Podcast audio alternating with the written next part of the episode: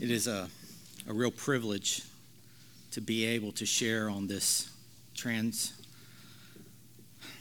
this special day of uh, in which we celebrate the uh, transformation of Christ, um, if you will, the metamorphosis of Christ, in which His glory was revealed to the disciples as He prepared Himself for the rest of uh, his, his walk toward the cross. Um, I must confess um, that this is one of my favorite uh, subjects. Um, I get excited over mountains and storms. Um, somehow I feel at home. Uh, and, and, it's kind of odd as, as a coastal boy, salt water running through my veins. Um, it's at mountains and on mountaintops where something deep inside of me is comforted and, and, and put to rest um, and at ease and even fulfilled. And perhaps even more oddly, um, I have that same experience in the middle of storms. Um, I love storms, and I don't just love storms from afar. Uh, growing up on the coast, I used to do a lot of offshore fishing and got caught in some very, very bad storms 60, 70 miles off the coast in a, you know, 26 foot boats. And um, it's kind of like Captain Dan, if you remember the scene from, uh, from Forrest Gump, except instead of uh, yelling at God, I was just you know, yelling in exultation about how great it was the lightning crashing all around us. And um, yeah, um, and I, I, do think definitely as a, as a Christian that, that you know, these storms are significant, um, in part because you know, within them there is an echo of Sinai. The mysterious presence of God cloaked in a dark cauldron of wind, rain, lightning, and thunder. As terrifying as it is and can be at times, we were made to encounter God as He's been revealed. Not in the Old Testament only, but also in the New Testament. And so, clouds, storms, and mountains are very significant in the Old Testament. Uh, mountains, um, we see some of the most important stories happening in the Old Testament on mountains uh, the story of Abraham and Isaac, if you remember. Um, Abraham is invited up to, to the mountain to, to give Isaac as a sacrifice, his only son, whom God has promised, who would be the beginning of a nation that he was going to, to bring through his seed. And of course, at the last moment, God meets him, and, and out of this comes this one of my favorite sayings on the mountain of the Lord it will be provided. On the mountain of the Lord, it will be provided. Later in Exodus, as we've read, the, the birth of a, a nation, the nation of Israel, was, was at stake. And God meets them at Mount Sinai and gives his covenant to them, making him their people. Mount Carmel, Elijah the prophet confronts all of the prophets of Baal over 400 of them. And God shows up and shows his glory, shows him as the Almighty One, power, more powerful than Baal. And of course, um, Elijah takes care of the prophets of Baal in a very special way. but one of the thing, one of the themes that we see in the Old Testament is, is that the, the glory cloud of God is related to the presence of God and, and namely in two ways. The first one is in judgment. When God comes in his presence, in his glory, we see oftentimes judgment being what happens. And, and this is a part of the very nature of God. You know, God never shows up, meh. You know, ambivalence is not his thing. And so when he shows up, he deals with what needs to be dealt with. And, and, and so we see, um, beginning in, in Eden, uh, the, the, the, judgment of God coming in on the winds of a storm, which is probably a better translation than in the cool of the evening, which, is, which kind of gives us a hint of why Adam and Eve were actually scared. You know, that, that, that they, they, God was coming in, his glory in the storm, and that's why they hid from him. We see it in judgment at Sinai. Um, and and the, the sins of, of, of Israel, in a sense, were being judged through God's giving of the Old Testament. Judgment came when sin was aroused by the law. And so, so in a sense, we see God in his judgment preparing uh, a people for himself. Um, and then, secondly, so we have in, in judgment, we also have in tabernacle, in dwelling with the people of God. Uh, one of a, a, beautiful story is, is when God fills the tabernacle that, that was built in the wilderness with his presence. We see a fire, you know, kind of like a mini storm, but, but a pillar of fire coming down and filling the tent of meeting with his glory. And, and as Moses beheld that glory, what happened to his face? You remember? Shone, it, it glowed. It glowed. We also see God's presence and his glory as a storm, as a fire coming down at the dedication of Solomon's temple. And um, I, I, love this passage out of Second Chronicles 7 1. As soon as Solomon finished his prayer, Fire came down from heaven and consumed the burnt offering and the sacrifices, and the glory of the Lord filled the temple. And the priests could not enter the house of the Lord because the glory of the Lord filled the Lord's house.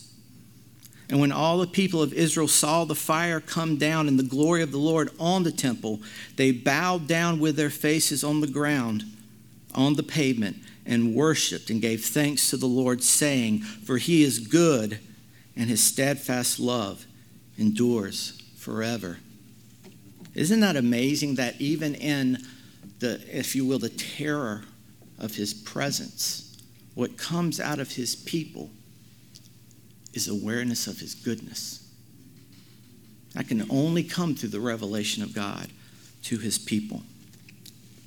And so today, what I, what I hope to do um, is really give us not i mean i guess i will talk and i'll teach some but i also want to take us through through scripture and see because really this passage of really rests upon the scripture around around it and before it and after it and so um, and we'll look at that that the glory of god revealed as well precedes the ratification of his covenant with his people. So again, the glory of God revealed precedes the ratification of his covenant with his people. So we're in Matthew 17, and uh, we find Jesus with his disciples probably up in the area of Caesarea Philippi. Um, it's been a pretty, pretty important day or week and time um, right on the hills of, of, of, of, Peter's confession at Caesarea Philippi, where, where Jesus, if you remember, asks them, Who do the people say I am? Some of the questions you're Elijah, you're, you're John the Baptist. And then out of that, Jesus asks, But who do you think I am? And of course, we get Peter's great confession You are the Christ, the Son of God. And from that, we, we read, Matthew begins to tell us that, that from that point on, after Peter's confession, he begins to tell the disciples that he must go to Jerusalem to be handed over to the priests and scribe to be killed, and on the third day, be raised from the dead. And of course, Peter doesn't like that, rebukes Jesus. And, um, and again, out of that, Jesus begins to teach that in following him, one must take up their cross daily and follow him. And so, th- this is the context in which we, we, we meet um, Jesus on the mountain with the disciples. So, after six days, this passage begins, which is, is a, a direct reference to Sinai, Moses being on top of the mount and the mountain, I mean, the cloud resting upon him for six days. So, so Matthew is tying his readers, it's a, it's a, visual, uh, a, a clue for us to think about Sinai. And after six days, Jesus took with him Peter, James, and John, his brother, and led them up a high mountain by themselves. And he was transfigured before them. And again, this word transfigured is, is, can be understood as almost more of a metamorphosis. His bodily form is literally changed into as he is in glory. So he was transfigured before them, and his face shone like the sun, and his clothes became white as light. And behold, there appeared to them Moses and Elijah talking with him. Now, this is pretty heavy. Moses and Elijah. To a Jew, that's kind of like the Mount Rushmore of, of, of the prophets. Um, it, it, really it can't get any headier than this for them. And, and of course, it, it I think begets you know the, the, the question: What were they talking about? Matthew does not mention this, but in the parallel as, as recorded by, by Luke in, in chapter 9, verse 30, Luke explains, And behold, two men were talking with him, Moses and Elijah, who appeared in glory and spoke of his departure, which he was about to accomplish at Jerusalem. Now, now to me, this is, is, is fascinating. On one, one part, you know, to let the disciples in on this. But, but it also, to me, says a lot about the humanity of Jesus and, the, and his father meeting him. On one hand, we would think he wouldn't need to talk to these guys about that. He's Jesus, he knows it all. But the reality is, when Jesus cloaked himself in humanity, coming into this world, he cloaked himself in the frailness of humanity. He laid aside many of the things that made him God, most of the things, in fact. Everything he did, he did by the leading of the Father through the power of the Holy Spirit. And I believe here we see a wonderful picture of God meeting the need of his son to be encouraged. And of course, knowing a few important people, he sends no less than Moses and Elijah. And Peter said to Jesus, Lord, it is good that we are here. If you wish, I will make three tents here one for you, one for Moses, and one for Elijah. And um, Peter, as he is wont, as he does so often, shows his capacity to speak and to act boldly, often putting his foot in the mouth in his mouth in doing so. And I love what John Calvin has to say of, of Peter's remarks, of his suggestion. He says that Peter was so captivated by the beauty of what he beheld as to lose sight of every other person and rest satisfied with the mere enjoyment of it. Psalm 16, 11, speaking of being in the presence of God, thy presence is the fullness of joy. I think Calvin shows a little more grace to Peter than, than we normally do. And, and, but still, Calvin, you know, continuing, mentions a few reasons why Peter's response, so well meaning, was ultimately foolish. The first was an obvious that Peter did not comprehend the full design of the vision given to him. I mean, he sees a very neat thing happening in front of him, and he wants he doesn't want it to go away. This is a good thing. Let's build tabernacles so that we can dwell here for a while. second mistake was that he absurdly put the servants Moses and Elijah on level with their Lord.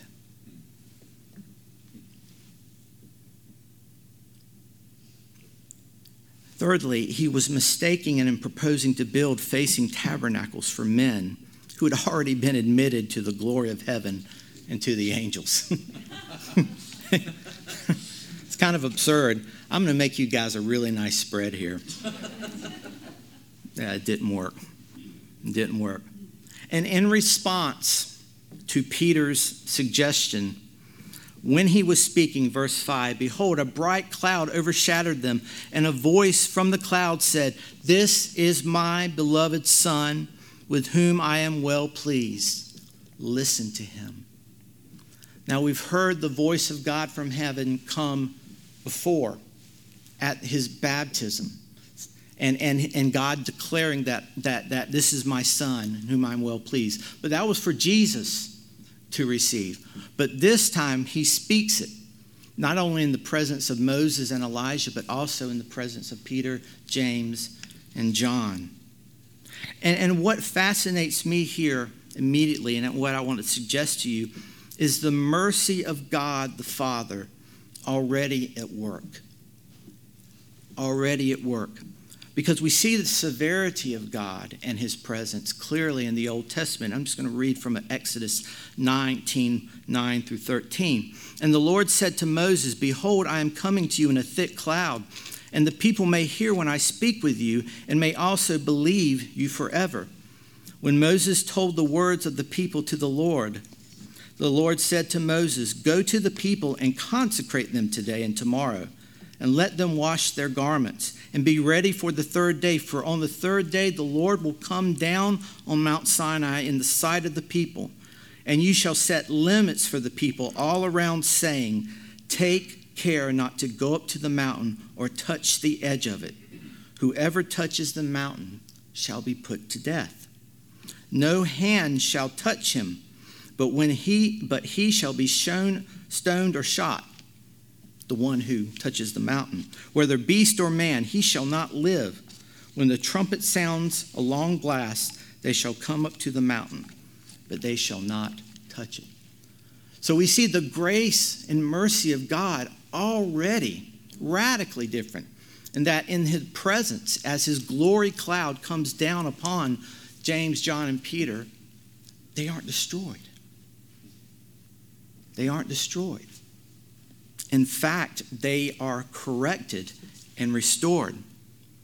And so when they hear and hearing the, the, the, voice of God, verse, verse 6, when the disciples heard this, they fell on their faces and were terrified.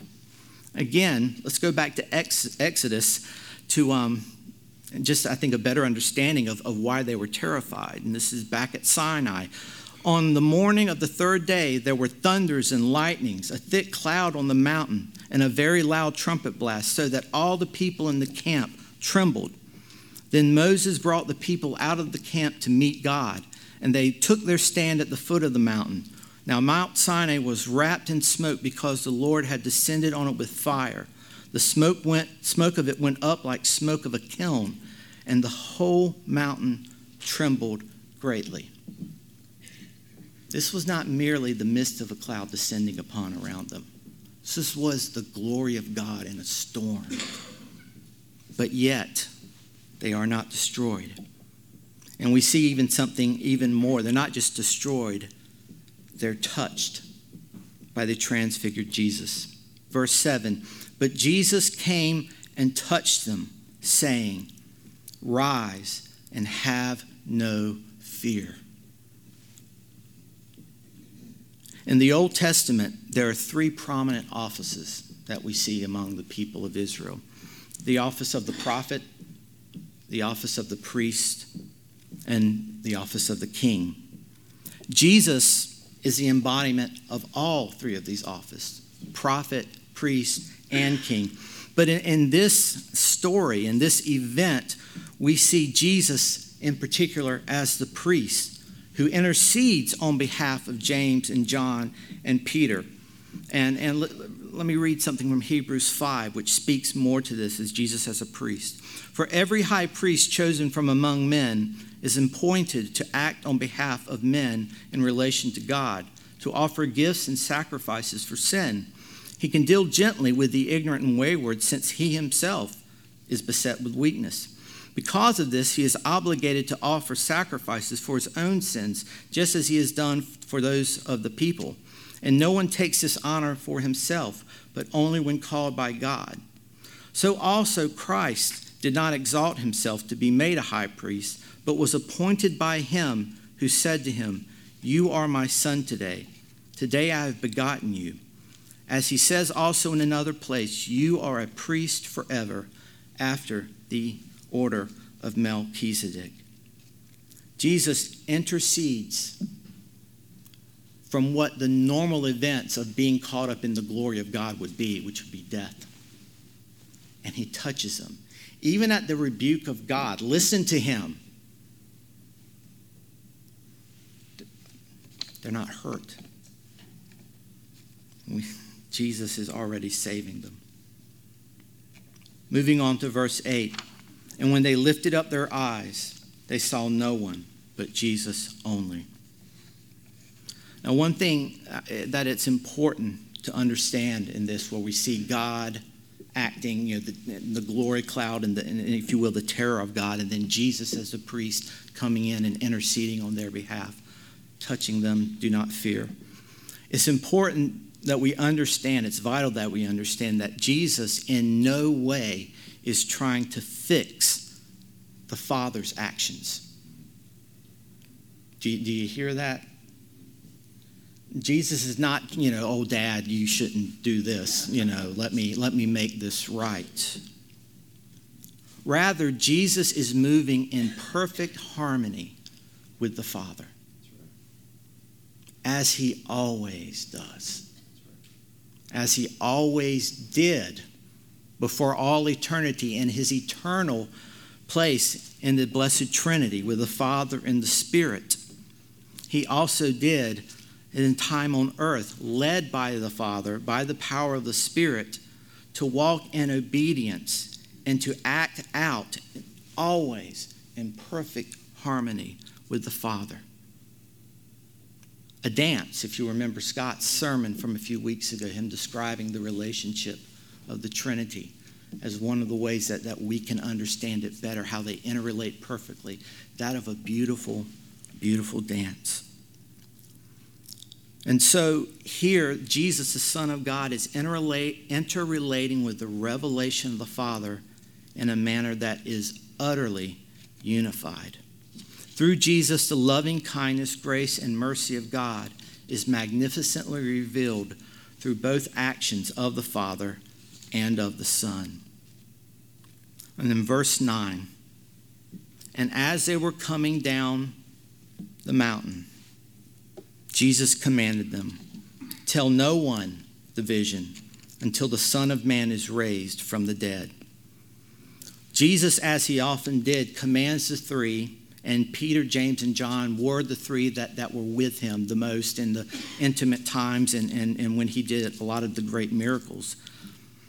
But he commands them, as he did so often, don't say a thing Scholars refer to this, to this pattern of Jesus saying, saying don't, don't say anything as the secret motif. And of course, there's, there is a reason for this. The reason being that there is a time, always a time, a right time for revelation to come. And it's always in God's time, not our time. But you can't help, or at least I can't help, feeling a little sorry for these guys I mean, here they've had the, the, the probably the event of their life up to that point. And I, I can see them going down the mountain just thinking, okay, just don't tell us we can't tell anybody. Don't tell us we can't tell anybody. And um, of course, uh, Jesus shuts them down. Why wait? And, and I think it begs the question why wait until after Jesus' resurrection to reveal to reveal this, this amazing revelation of Jesus Christ. Jesus wanted the disciples, he wanted their understanding of this encounter with his glory to be shaped in the light of his death and resurrection. That is so important. In fact, all that is revealed about Jesus we are to understand, you and I today, through the lens of his death, resurrection, and ascension. That is absolutely vital. And so, what seemed to be a bit harsh, um, maybe a bit of a killjoy, was actually Jesus pre- preserving a greater revelation that would come not only to them, but to the rest of the disciples. And so, yeah.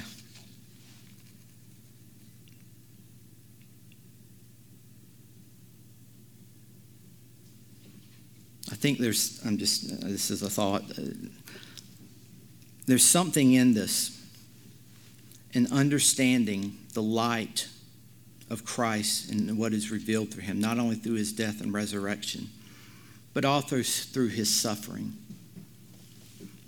That points to how God is revealed and, and our understanding of him is shaped through our own suffering, through our own times of testing.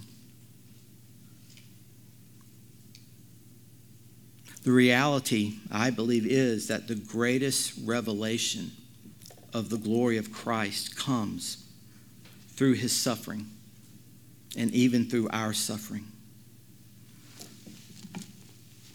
The ultimate revelation of Jesus Christ is that of the suffering servant, the risen lamb. Um, Revelation 6, 5, verse 6. Um, bears witness to this.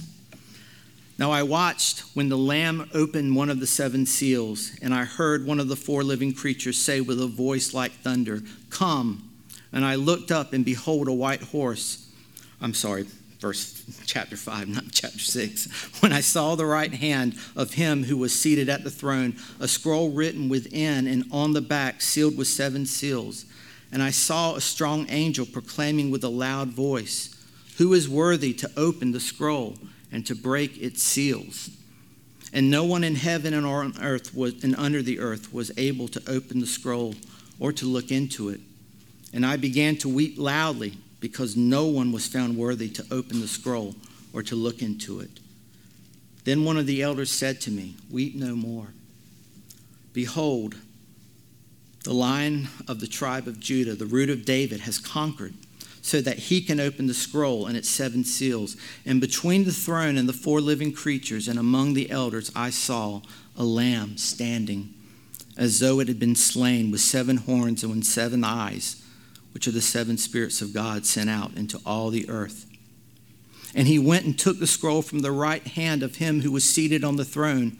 And when he had taken the scroll, the four living creatures and the 24 elders fell down before the Lamb, each holding a harp, the gold and golden bowls full of incense, which are the prayers of the saints. And they sang a new song, saying, Worthy are you to take the scrolls and to open its seal, for you were slain, and by your blood you ransomed people for God from every tribe and language and people and nation. And you've made them a kingdom and priests of our God, and they shall reign on the earth. And in verse 12, they sang a new song, the myriad, the multitude of heaven. Worthy is the Lamb who was slain to receive power and wealth and might and honor and glory and wisdom.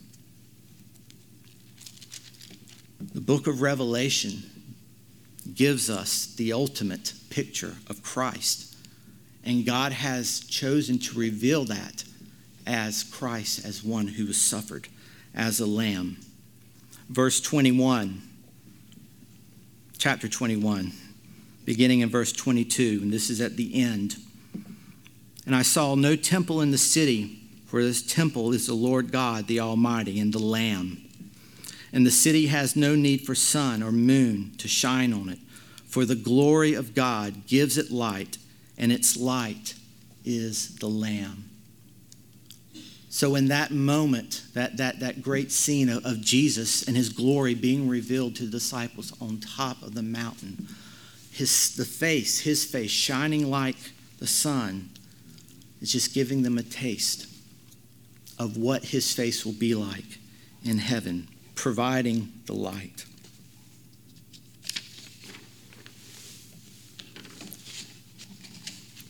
So, did you follow me? As I spoke in the beginning, the glory of God revealed precedes the ratification of his covenant with his people. Now, you might be asking, what in the world are you saying that now for?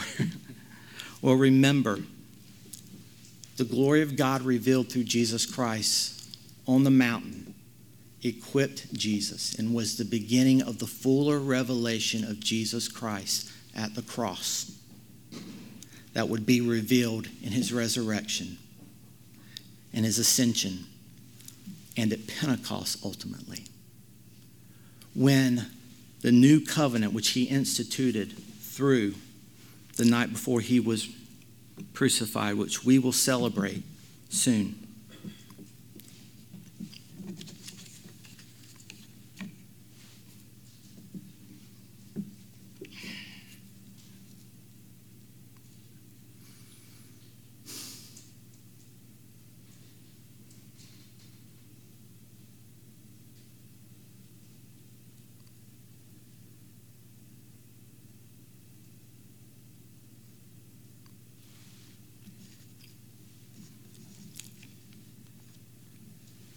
There's anything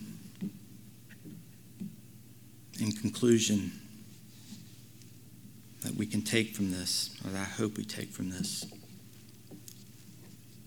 is that we no longer need to dread the glory of God.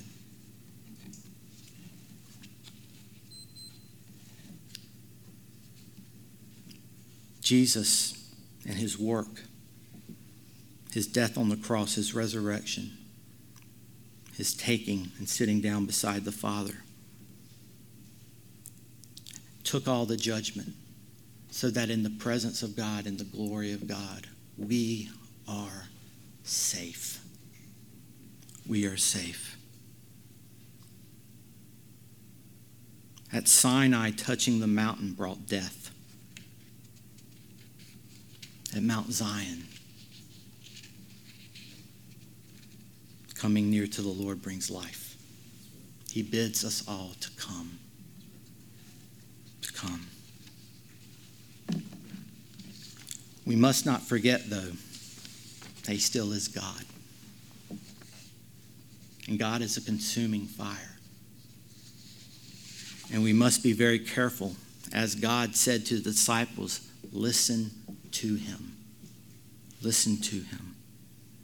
We must obey the commandments of Jesus. It's not an option. Today is, again, we've celebrate, we are celebrating the Transfiguration. This day marks the end of the season of Epiphany. We've celebrated the arrival of Jesus Christ to our world, cloaked in humanity, that he might become our Savior. And Ash Wednesday comes this week, and with it, the season of Lent. And as we enter into the season of Lent, we enter into, in a sense, we are invited into a greater reflection of the sufferings of Christ. The 40 days that, that we will spend praying and fasting is a mirror of the 40 days that Jesus took fasting and praying in the wilderness, preparing for his ministry on, on this earth. For us, we pray and fast to prepare ourselves for Easter, the resurrection of Jesus Christ. So, this is a season for us to identify with the sufferings of Christ. And I'll just again leave you with this one great truth. We no longer have to fear the glory of God. We can enter into the sufferings of Christ, identifying with Christ, not only in our own sufferings and his sufferings, but also the sufferings of others, without fear, knowing that he is with us, he will comfort us, and he will reveal himself in greater measure through us.